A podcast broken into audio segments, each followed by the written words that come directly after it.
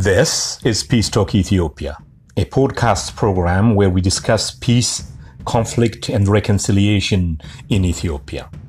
I'm your host, Degafi Debalge. This is Peace Talk Ethiopia.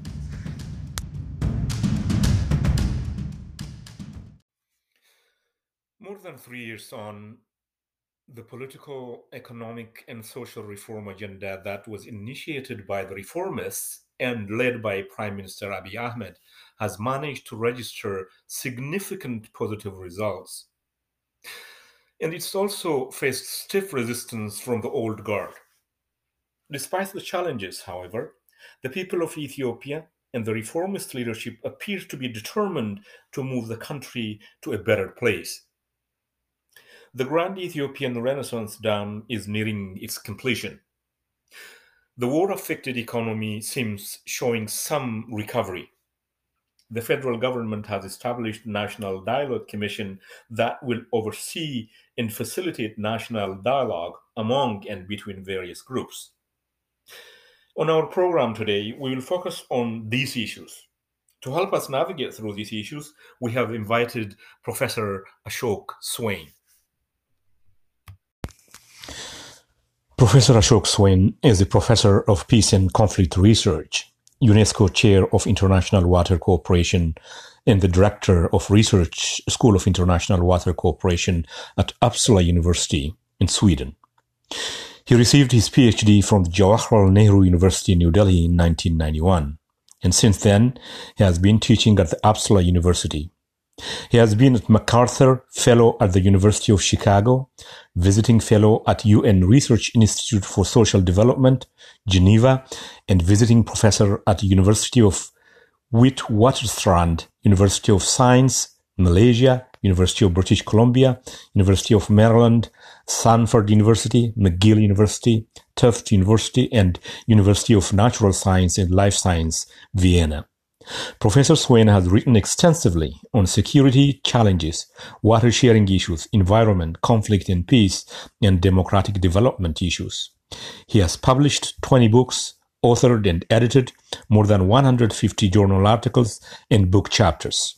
He has worked as a consultant on environment and climate.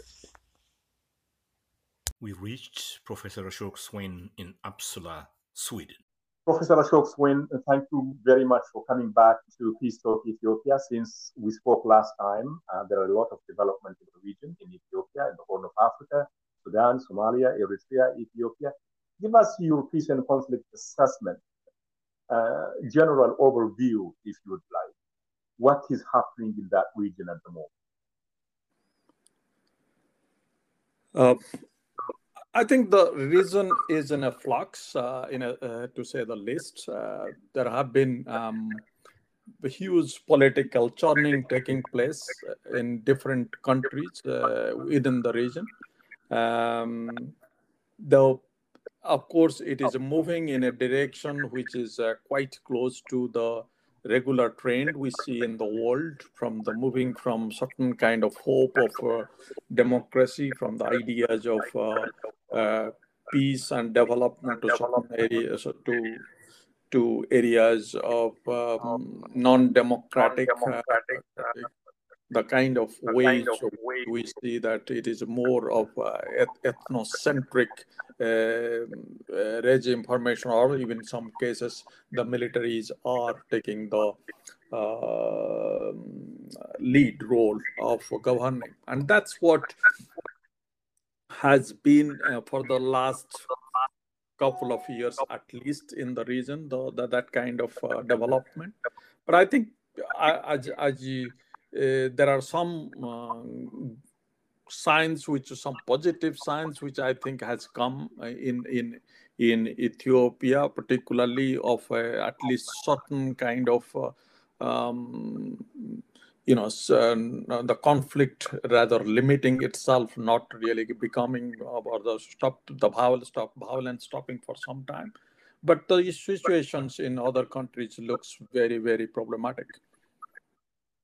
Professor Swain, you, you briefly mentioned the idea of the, the pattern, the, the anti-democratic nature of at the global scale what you have observed. that is not just happening in, in budding or in emerging or just um, in the developing world. The challenge to democracy has been widespread, even in so-called mature democracies. The United States, for example, over the last number of years, um, other countries as well, the radical extremist view within a democratic setting. How do you relate that to the challenges of building democracy uh, in the developing world, countries like Ethiopia, and democracy itself facing challenge in, in, in, in developed world, in, mature democracy? That's an interesting question. But as you know, for the last 15 to 16 years, uh, we are taking a reverse uh, path towards non democracies. Uh, of course, uh, you will see uh, the democracies are becoming, you know, electoral autocracies or non democracies, uh, while also for the i mean what has happened changed in the last year itself that we see an increasing number of military coup which the military coup number actually this last year has become to six number six and five of them in africa. Uh, and the other one is myanmar so I think this this is a new development. But yes, it is absolutely right. For the last 15, 16 years, there is a reverse trend to non-democratization of the world. So there are, you know, it's not the uh, uh, it's something which is happening all over.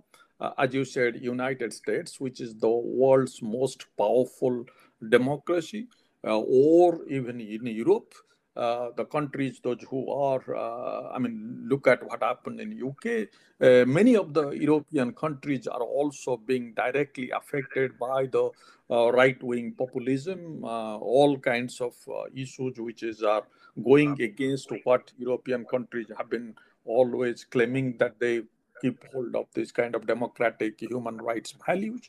Uh, look at the world's uh, one of the hope of the developing world, uh, particularly for a continuing a democracy in a very difficult country like India, where the democracy has also taken a completely a very different uh, trend altogether in the recent years. So I think it's a it's a global trend. The question is what has happened now. There has been uh, since 90s uh, uh, there was a clear cut uh, power which was is supposed to be in the hand of a democratic eh, eh, group like led by us but the us after the trump came in and still continues to be even after the defeat of trump but trump trumpism hasn't gone away. So the us doesn't have the moral uh, authority anymore to really lead or to really to, uh, you know be the leader of the so-called free world. Uh, despite biden you know, uh, getting this conference on uh, democracy or summit democracy summit uh, last month uh, where more than 100 leaders were participating. But if you look at the kind of people who are invited the type of people are invited and the us doesn't have that moral and economic uh, strength anymore to really run that kind of at the same time uh, the massive economic growth uh, with the, in china and also china's uh, friendship with russia uh, those things, two things have come together to provide a very different uh, block of ideology, ideology or ideas or uh, you know challenge to this so-called free world which doesn't have any more the economic strength um, lack the ideological strength and there is a little bit of uh, military strength which is gradually being matched by these two emerging uh, superpowers together uh, particularly china led by china. And i think this is this is a very difficult period for the countries or the countries which we are really hoping for certain kind of moving towards a democratization process in, in, in, in, in the developing countries. Hmm. So, in general, Professor Swain, uh, what does that mean to people who have been aspiring to build a democratic form of governance, uh, democratic institutions, freedom, justice, liberty, that have been propagated for quite a long time around the world? And now we see this uh, unpleasant pattern of moving towards authoritarian and democratic behavior by forces of democracy. in, in regards to that, there are some countries like Ethiopia, for example, talking about indigenous democracy, uh, democracy based on cultural values, norms, assets, uh, how we see our cultural fabric in a sense that can bring us together in a multi-ethnic society. So what have you outlined? What does it mean for future of democracy in the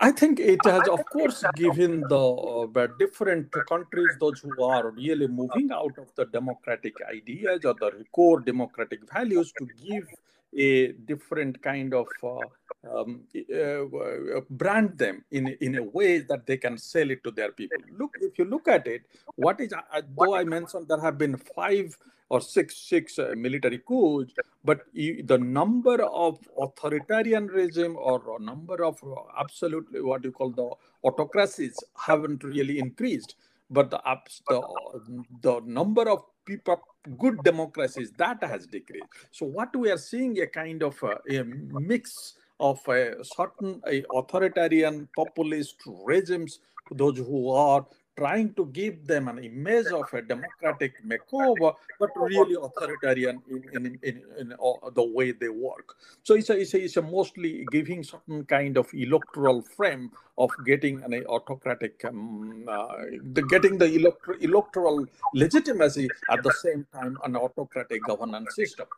And I think this is where uh, we do see this is the new idea of branding them different kind of eh, whether branding them and it's like you might have heard the Asian way of democracy or the, the, the there was also Indian way of democracy. Now different as you mentioned in Ethiopia there is an this is uh, the ethnicization of democracy. These are the things which is actually the democracy, human rights. These are the universal values and they those are supposed to be you know the freedom of expression freedom of religion freedom of beliefs uh, freedom of assembly freedom of organizing themselves freedom of making you know whatever the uh, your your uh, um, faith and all these things which which have to be the part of uh, uh, a, a, general idea of democracy democracy is not an election itself so but i think this is this is somehow um, giving a branding of the way of certain uh, uh, getting certain legitimacy in the name of democracy. So this is the same process which is taking place in uh, Ethiopia or in Africa in general. This has been also in Asia uh, quite a number of uh, decades now. Let me bring you back to one of the issues we'd like, I would like to discuss with you today. That is the Grand Ethiopian Renaissance Dam over the the Blue Nile uh, or Abai. Um, the project, uh, since we spoke last time about, I think about a year ago, um, that initiative has really progressed very well and it's nearing completion. Um, we have talked in peace and conflict fashion uh, that the conflict over resources, conflict over water. Uh, I recall that uh, the, the, former Secretary General of the United Nations, which was Ali Egyptian himself, uh, once predicted that the next major conflict in the world is going to be over water. But as you see the, the, the, the progress of the, the, the dam and the uh, fragile political situation in the Horn of Africa and North, North Africa, what do you see this, this dam will bring? Obviously, you know that uh, for Ethiopians, it's a matter of development, of progress, and economic recovery but for the rest of the region, the completion of this uh, project means what does it mean? You see, this is something, uh, of course, Boutros Ghali had told that in the 90s, but this discussion still continues when the, uh, for the last two, three years, uh, many of the uh, Western analysts, uh, media have been always talking about there is the you know the war is imminent over the uh, in, in on the Blue Nile Basin, particularly over the Grand Renaissance Dam. I have been um, speaking to several of the media and always telling that I do not consider the war taking place because war hasn't taken place over the water. But but in this case, there are various reasons why. Uh, I mean but the war will be the very very last option uh, because uh, and gradually it is actually going away that option is really getting out of the um, uh, book, despite all kinds of postures, despite all kinds of leaders, particularly Egypt and Sudan, and uh, you know, um, telling their uh, uh, uh, population that there is a, you know, the war is always an option, but that, that, that will be very, very difficult to undertake. Um, because it doesn't really solve the purpose by one airstrike. The second thing will be their uh, dams and others will be also uh, targeted by by Ethiopia if you open up those kind of attack. Uh, third thing is that now when the dam is being filled with lots of water, you are just if you if you break the dam, you will be bringing you know uh, destroying half of Sudan itself. So I think these these are the things which will not take place. Uh, so I think it's a, it's a, it's a, we need to be very careful while branding it. As I mean, you can tell that to the people uh, at the election rallies or to tell your people to keep them happy. But uh, you know, strategically, the and hydrologically, this is not a real option in hand. But I think we, we also need to see at the same time, though the war by the downstream country is not a real option, but this is a, as I have mentioned, this is a $5 billion massive project or the Africa's the largest development project. It has a huge, huge uh, benefit uh, out there, which can be not only benefits uh, Ethiopia, but also downstream countries. There is a, there are various ways they can work together. Uh, and this is only a hydropower project. This is not taking away the water from the river. And if the hydropower, if the power, I mean, if Egypt can ensure that rather than we are talking about the water, but Egypt, uh, Sudan, particularly Egypt, can ensure this much of minimum power production on, on the Grand Renaissance Dam. This is easy to find out. To, there are alternative energies are available too. So I think there are many, they need to look at different options. They can possibly look at the different options rather than just playing to the gallery. That doesn't really work. Uh, but at the same time, it is important for Ethiopia also to work in cooperations with the other countries in the basin if it also works towards the larger co basin based development in the in now and also in future. And ethiopia needs to remain uh, a country because you see it, it, this is this is this is for ethiopia's development uh, or but the basic reason of building the dam is ethiopia's economic development economic development never comes to a country if the country is really going through uh, the kind of instability at home or outside. It is this a basic principle of, as you can see, any country which has been uh, moving from the underdevelopment to development, it needs certain form of peace and stability at home and at its border. So I think it's it's it's, it's a very important uh, also while building this dam to maintain the peace and stability at home in Ethiopia and also with the neighboring countries at the same time. We will come back to the peace and conflict issue in the region. But when we talk about conflict, you know that as a peace and conflict um, professor and, academic, conflicts happen in many forms, in many shapes.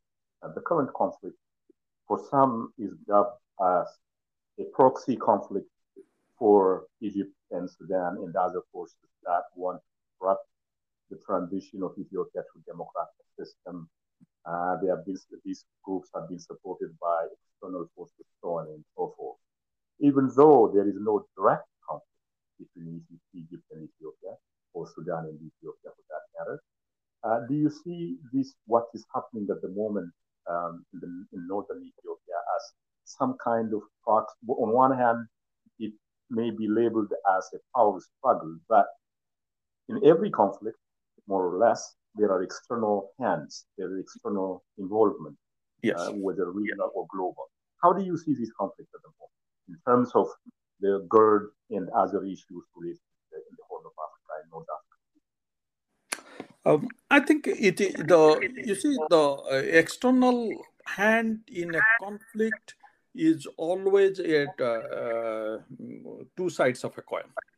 Uh, because if you and one party or a group of countries are uh, against you or trying to create problem in your uh, uh, country there is another group which opposes that group which is you know which is against you will support you. So i think it it it, it, it's a, there is absolutely you can see there are support direct and indirect support of egypt and uh, sudan to the kind of things happening in the northern ethiopia I mean that that that is that is that is the, of course the, because this is where uh, we, with the kind of uh, um, um, exists the uh, the history historically the relationship and also what has developed in recent years, particularly with the Grand Renaissance Dam, um, there is a, a unstable, a conflictual um, or um, Ethiopia is always advantageous for the, the, the so-called national security um, calculation of the downstream countries in the Nile Basin. So I think that is, that is one side we need to see that that, that is there, that has been, that we can't really uh, take it out that they will not be uh, in, engaged or they have not been engaged. At the same time, if you look at the uh, uh, because I, I mean, uh, you see, uh, the conflict uh, in the North uh, Ethiopia, northern Ethiopia, who is wrong, who is right, that's a very different matter altogether. that we, you know, that is a, that is a matter of discussion. Different parts will go into the different time of the history to challenge or to find out faults in each other. But if you look at, we are just discussing how the external part plays into it. Uh, while the uh, particularly the Grand Renaissance Dam has been a reason for a major reason for Ethiopia and Sudan to get engaged into the uh, conflict in Ethiopia's conflict in, in, the northern part of the region country. At the same time, the support which the Ethiopian government has got from the countries in the in the in the uh, Middle East. If you look at the if you if you if you if you look at the countries, countries like Iran, Saudi Arab, United Arab, particularly Saudi Arab, Iran, and Turkey. I mean, and there are other countries. I mean, there are China, Russia. There are other support supporters there. But if you look at the direct support from these countries, what is what are the their uh, what brings them together? That brings them together because they are also do not want the countries which are engaged into the you know against Ethiopia in the in the in the northern Ethiopia.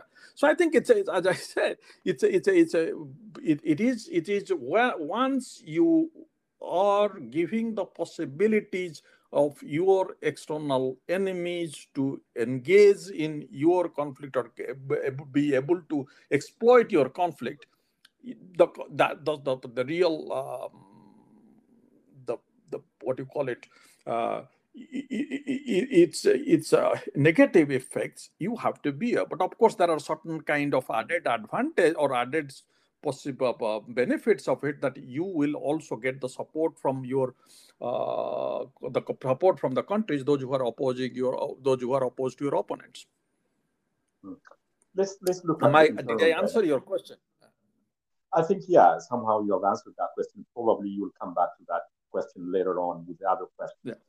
What I would like to see or to um, look at is that the internal dynamics of the conflict in northern Ethiopia at the moment. Um, you and I know that in every political transition, there are spoilers. Uh, yeah. There are people yeah. who are uncomfortable with change yes. uh, uncomfortable with shift of power dynamics, uh, be it economic or political. So um, what I'm getting at is um, when we think about the uh, 2018, April 2nd, Prime Minister Abiy Ahmed walks through the National Palace, and there was a great deal of hope, euphoria, uh, almost uh, global Ethiopian diaspora exploded in excitement. And then when it comes to working out the political process, some people say, oh, this is not what we want. This is not good for the country. And one of those groups is TPLF, People Liberation Front, who has been in power for almost 27 years, the dominant power. Now, when we think about political transition in spoilers, do you think what is happening in Ethiopia at the moment is an issue of political spoilers coordinated collaborated the effort with external forces trying to derail the transition. Uh, myself, for example, uh, as a young boy, we, we demanded democracy. We uh, fought for human rights, human dignity, liberty. And, and when Prime Minister Abiy Ahmed came to power, we thought our dreams and aspirations were going to be realized. And there, was, there were good reasons for that. But when you think about it now, that the issue of spoiling political processes, do you think um, it's just much more than uh, power struggle, uh, or it's just outright uh, denial and rejection of people's demands in terms of moving into a democratic path? This is a, a very, you know, uh, profound questions depending on because these are the uh, issues or these kind what you call it the spoilers we do have been facing for uh, centuries particularly when there is a transition takes place. Any transitions will face the spoilers. Uh, and and and this is this is this is not necessarily a bad process because it's it's a part of the democratization part of the ways we try to address each other's concern. Uh, it, it is somehow the accommodation is the, is the way that we need to look at the how the democratization transition to democracy usually takes place.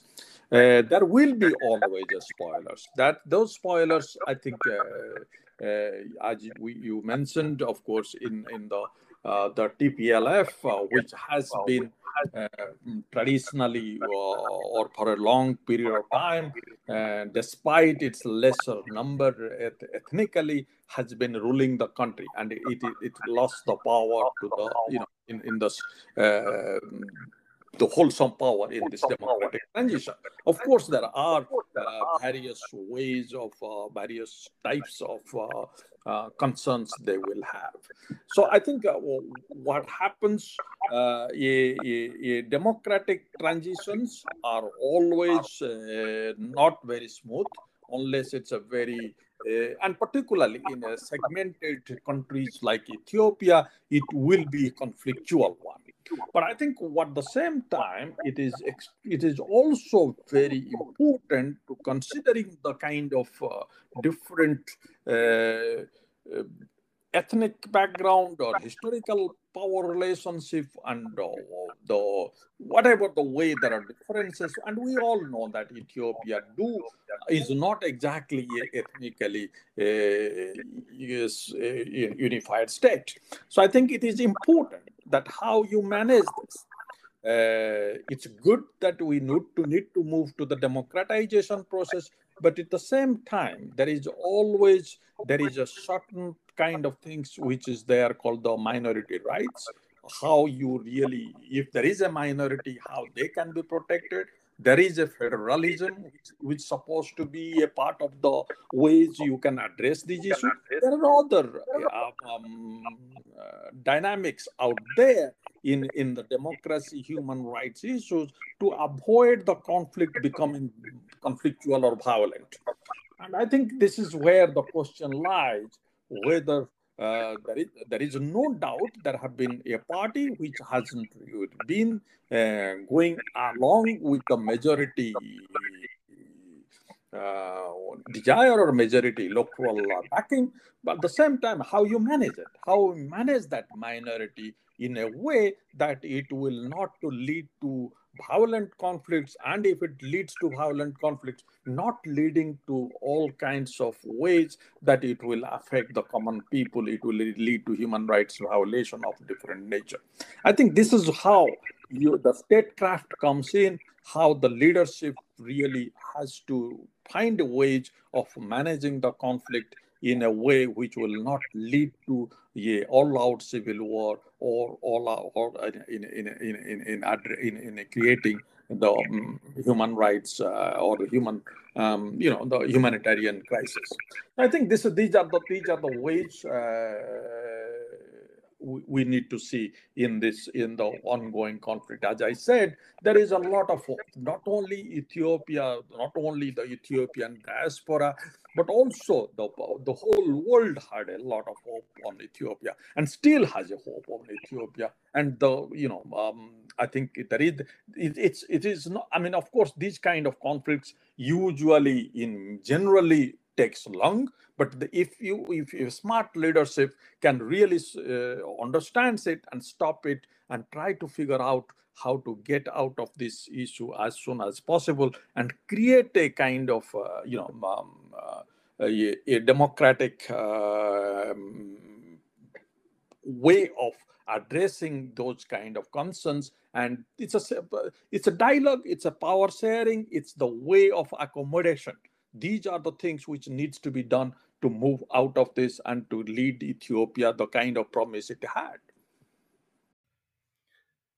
The second part of my conversation with Professor Ashok Swain will return after The Maker by Willie Nelson and Emmylou Harris. Stay with us.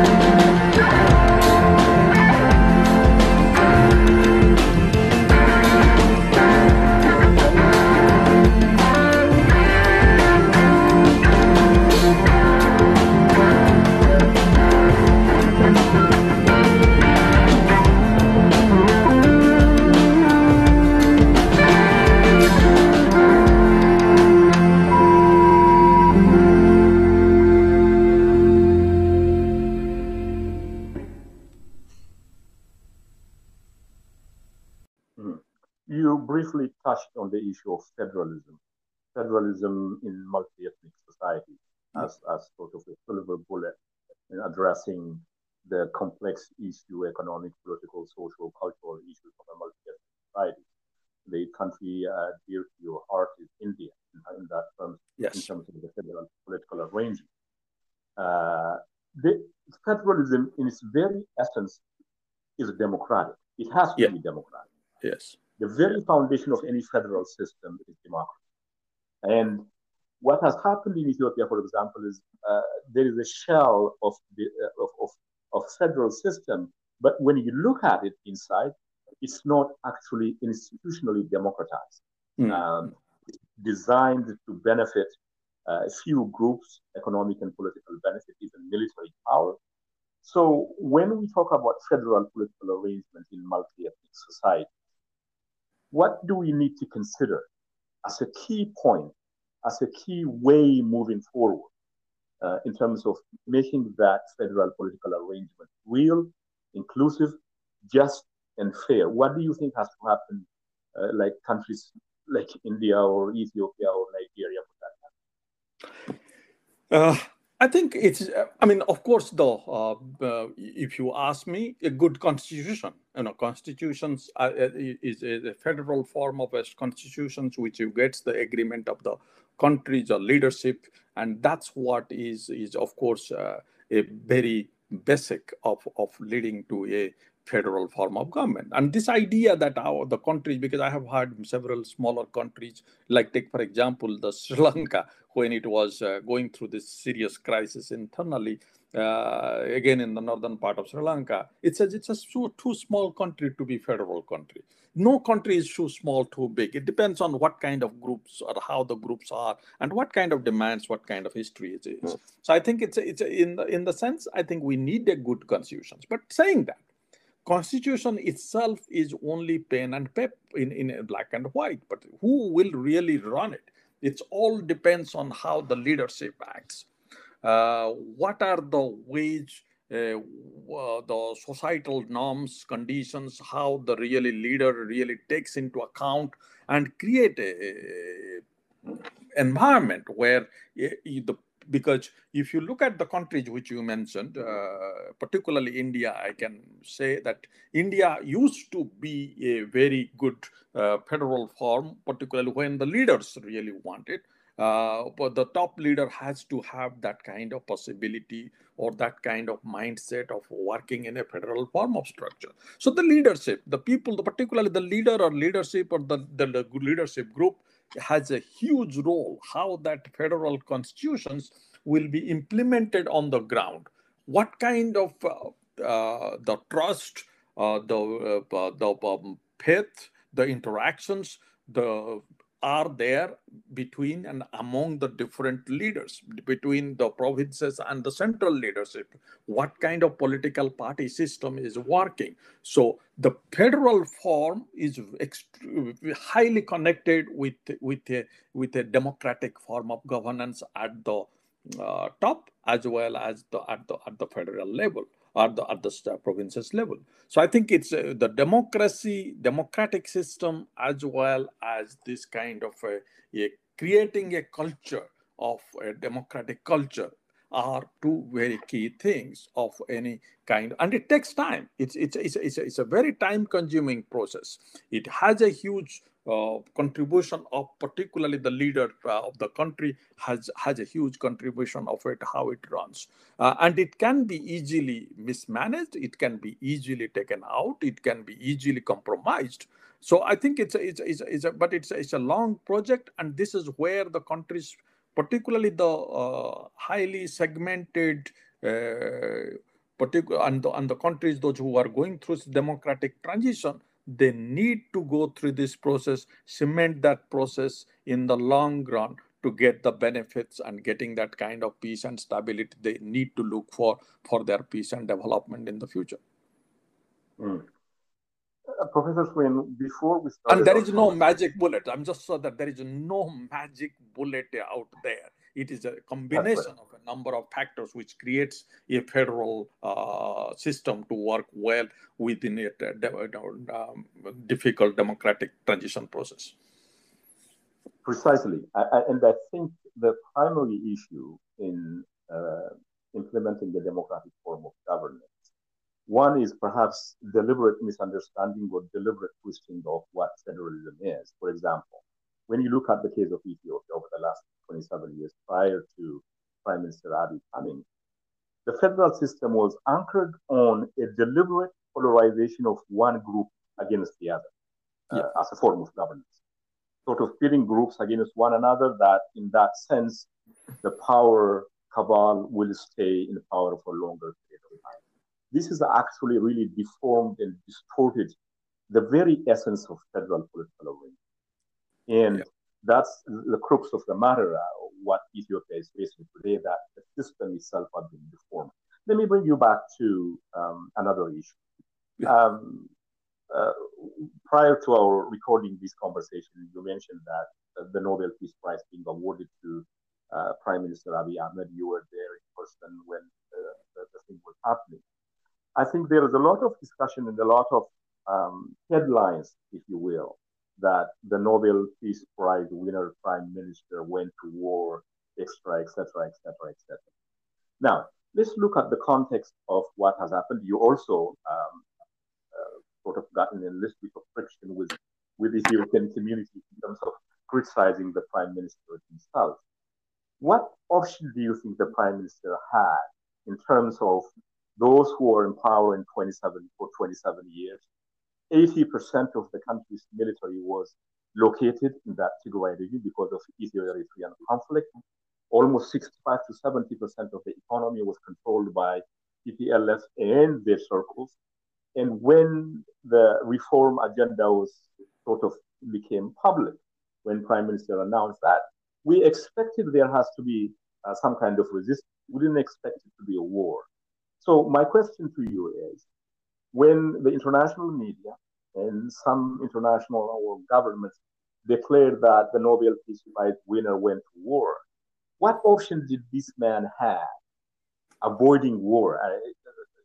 Given the context that a lot of effort prior to this conflict, a lot of personal, communal, religious, institutional effort has been made to persuade TPLF not to go to war. So my question is, do you think the prime minister had an option uh, you say that, that this is all to, to get a leader, well-known leader at the head of the government of any country, particularly in a developing country like Ethiopia or any small country in Asia or Africa. Or, yeah, it has it is a both good and uh, because good thing is that of course it, it gives a voice it uh, the country gets the attention but also if there is something happens. there is an extra attention and I think this is where, uh, you, why you see when this uh, conflict or the, the war took place in the uh, northern part of Ethiopia. Uh, there you saw there that why international media became because it makes a good story, uh, and its attention will be, will be on a leader on a leader globally.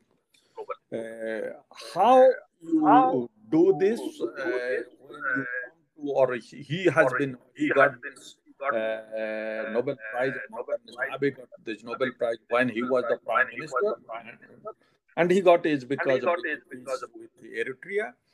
But similarly, there have been some of the leaders like like for example Aung San Suu Kyi, who is also who is also similarly also criticized by international media, but got the Nobel Peace Prize even before becoming the prime, uh, the what the uh, councillor, state councillor, who is the prime minister.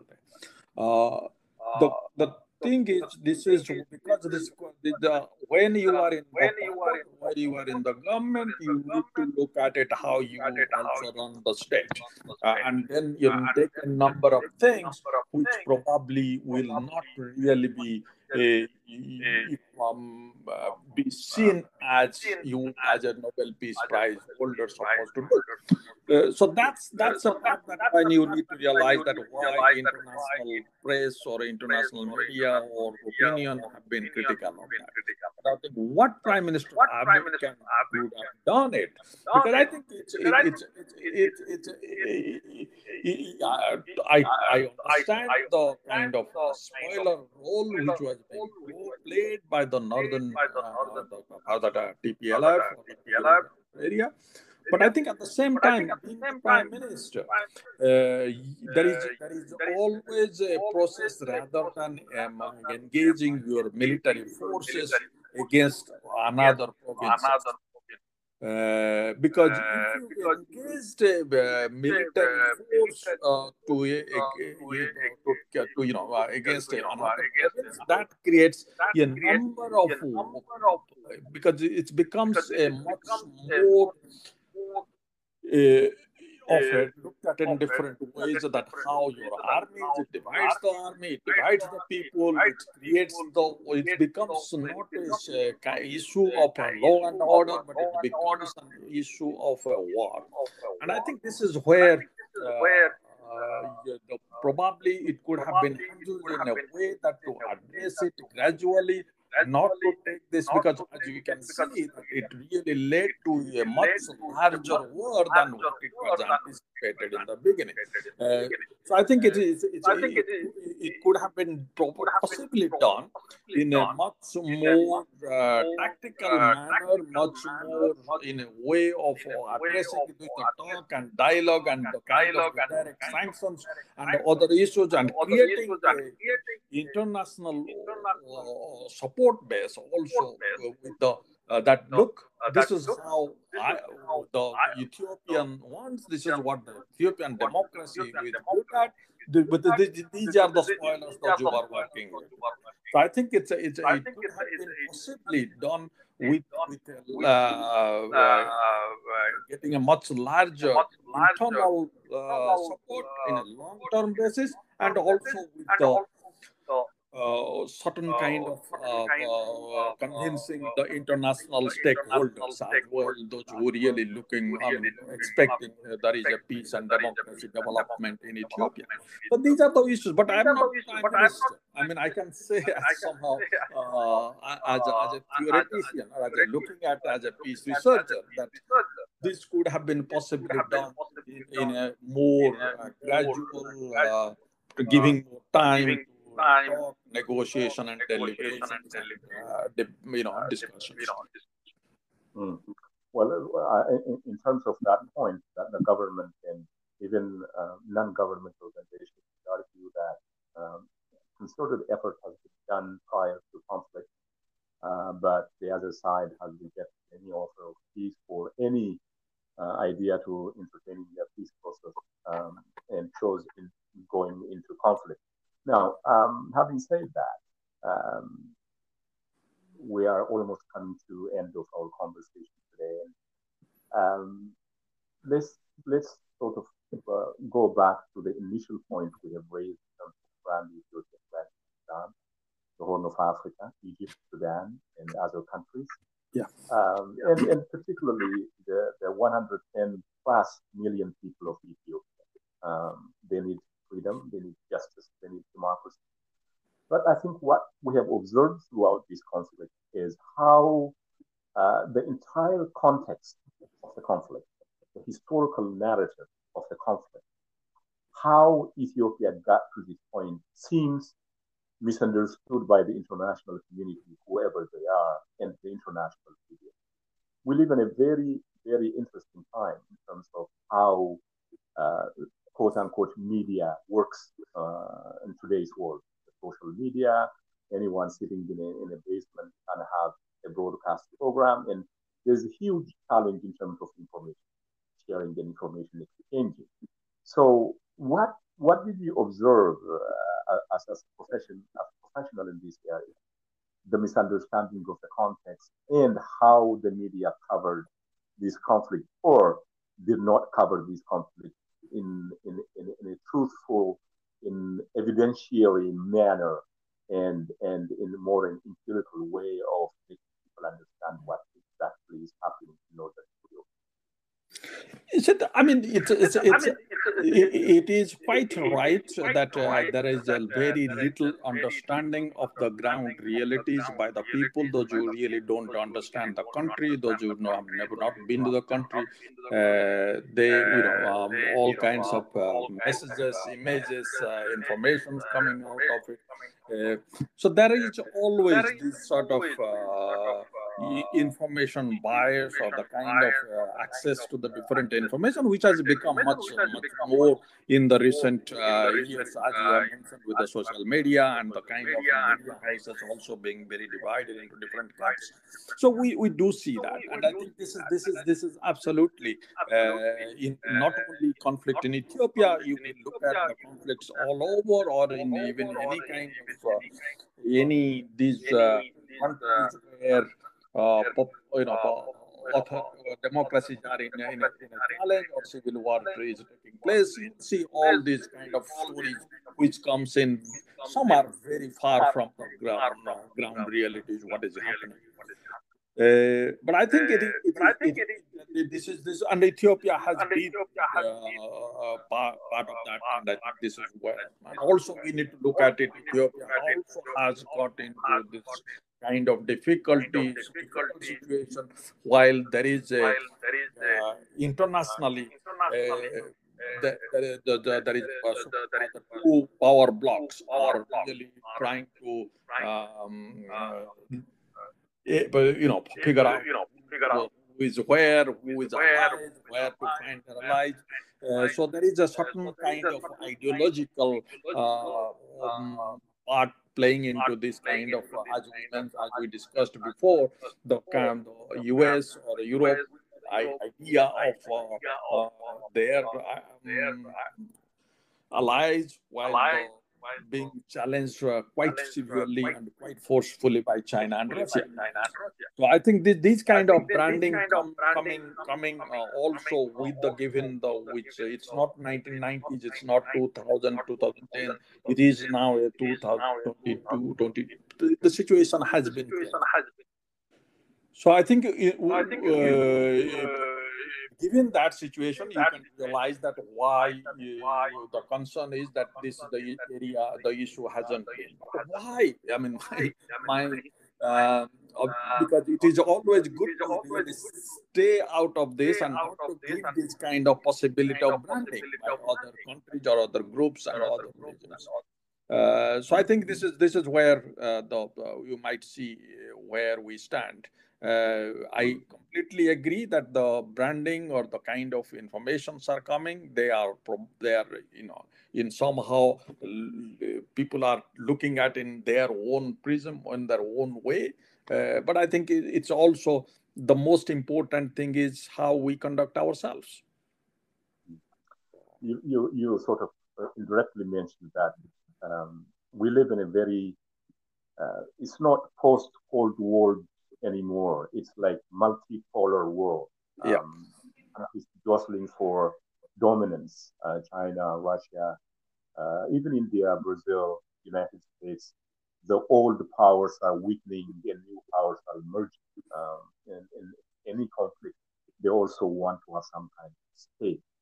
So um, the current Ethiopian conflict uh, in northern Ethiopia also exposed that that jostling for power within within the, the powerful nations and who fits where and who is with whom kind of thing.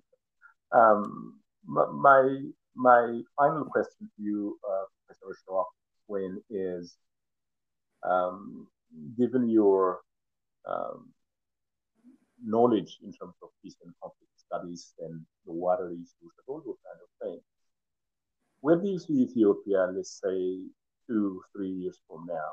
Uh, earlier, you mentioned that the military balance has somehow shifted. There are some new positions in terms of strategic um, control of that part of the country. So, when you look at the Grand Ethiopian Renaissance Dam, the reform process, the conflict, where do you see Ethiopia and where do you see the Horn of Africa in two, three years from now? I sincerely hope, I sincerely hope, that the, that uh, the, uh, situation gets situation normalized gets within the country within as the soon as country possible. as soon as. Uh, because I Uh, really, because I I wrote a piece which, uh, in the uh, maybe yesterday, I think, maybe uh, yesterday, I in, the weekly column I write for the column I write for the uh, saying that uh, how saying that how particularly the what is going on what is going on showing me so one of the hopes. one of the hopes Uh, 2022 will be a more nicer, peaceful, nicer, cooperative peaceful, world. Uh, that's my Uh, sincere hope that you know but both the parties do understand that this is uh, i- you know you for, peace development for people for, for the real you know uh, uh, if you if you're really looking at the if you're really future, looking at we need to work together war is not together, war is uh, the conflict is not an conflict option. is an violence is not an violence option. Is not an option. uh, so I think once So I think uh, once Ethiopia, Ethiopia uh, gets out of that out process, of that, uh, I think it's a very think it's a difficult for anyone to stop Ethiopian process of development, whether it development, you know whatever the whatever international uh, configurations, power configurations, configurations power will be, uh, because uh, because has got all got fundamentals correct. If it to become uh, economically progressing in the manner which it had shown before, if only the only it gets the- the peace in, inside the country. And given that once Ethiopia is internally stable, it, it has uh, uh, peaceful. Um, I- as I mentioned before, there is very little the downstream countries can do to you know to uh, block its development, particularly in the on the on the uh, Nile uh, Blue Nile Basin, in the Grand Renaissance Dam particularly, but in general in the Nile development in general. So I think it is because the, uh, the, the that will that likely will because the situation has reached to a point. The dam has the Dam been to a certain uh, situ- in, in, into the kind of present uh, stage. uh, It's a very unlikely that unlikely a- that anything else other than finding certain way of cooperations or cooperation working together or working would be together uh, not be found by, by the downstream countries. Um, so I think Um, it's, I think uh, I do uh, have lots of hope, uh, but I think that, that, but I think depends on the, how the on the- how leaders the uh, leaders, of the different groups within the Ethiopia the Ethiopia take this advantage of the situation, advantage of um, move ahead and work together and work to, to go, which will be good for the country, good for the region, and good for the world. That's for the world that Professor Swain, thank you so much for your insight and your reflection on um, broader issues as it relates to Ethiopia and the Horn of Africa region. I hope uh, you and I can have a conversation in Addis Ababa, have, have possibly in person sometime. Thank you, Digafai. It's Thank a pleasure, Digafai. pleasure talking to you. Thank you. Thank you. To our listeners, thank you for listening. Stay safe and take care of each other. As we end today's program, we leave you with this Amharic song by Muluken Melesse. The title loosely translates as Inconsistent Water, Wuha Walawai by Muluken Melesse.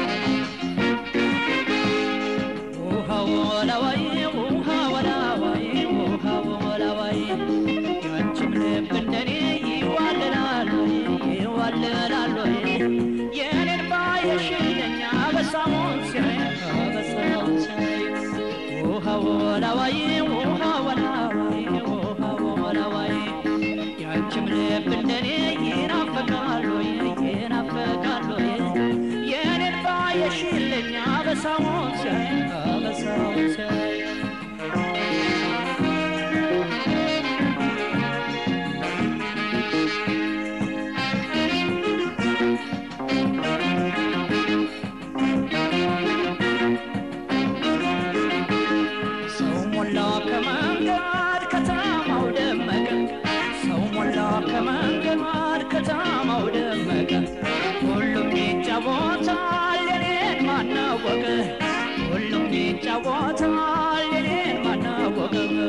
በየቤቱ ደራ ጨዋታው ታደሰ። በየቤቱ ደራ ጨዋታው ታደሰ። ልቤ ሰው ያስባል እየተመለሰ ነይ ነይ ነይ ነይ ወዳጄ ነይ ነይ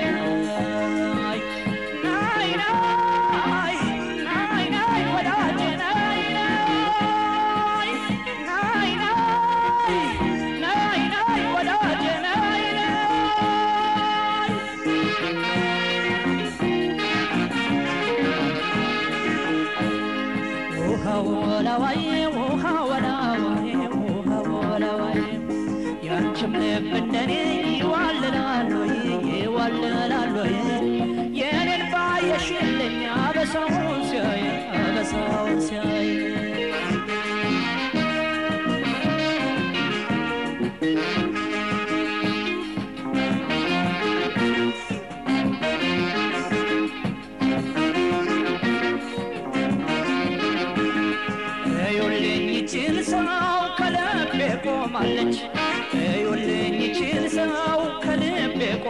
ቆማለች ማሰብ ከእርሷ ሌላ እርም ነው ብላለች። ማሰብ ከእርሷ ሌላ እርም ነው ብላለች። ደርሶ እንደ ባይተዋር ጎዳናን እያየው። ደርሶ እንደ ባይተዋር ጎዳናን እያየው። እኔ ነኝ በሐሳብ ከእሷ የተለየው። ነይ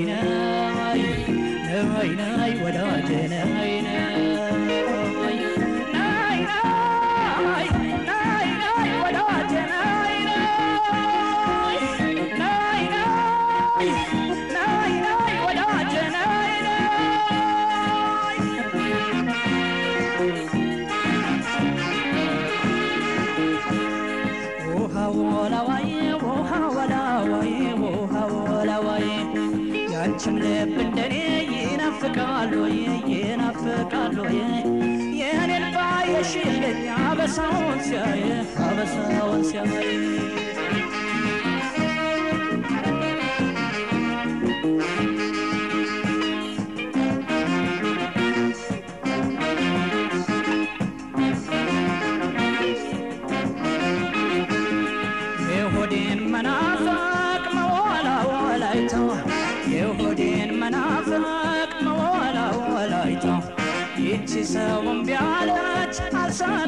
ፋታ ይቺ ሰውን ቢያለች አልሰጣለች ፋታ ፍቅርና ሀሳብ ልቤን ስታወርሰው ፍቅርና ሀሳብ ልቤን ስታወርሰው እንዴት ይችለዋል ጭንቀትን አንድ ሰው? ነይ ነይ ነይ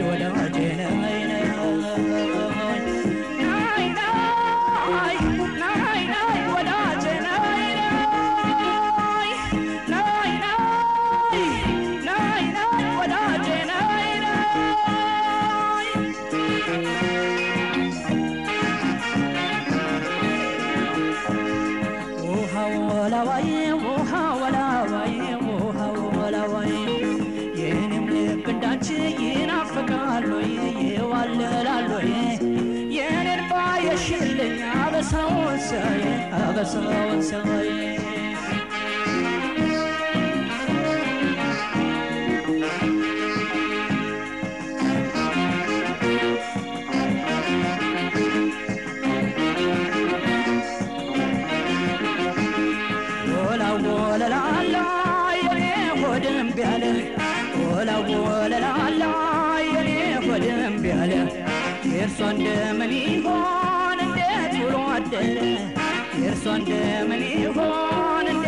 Pedro Vargas.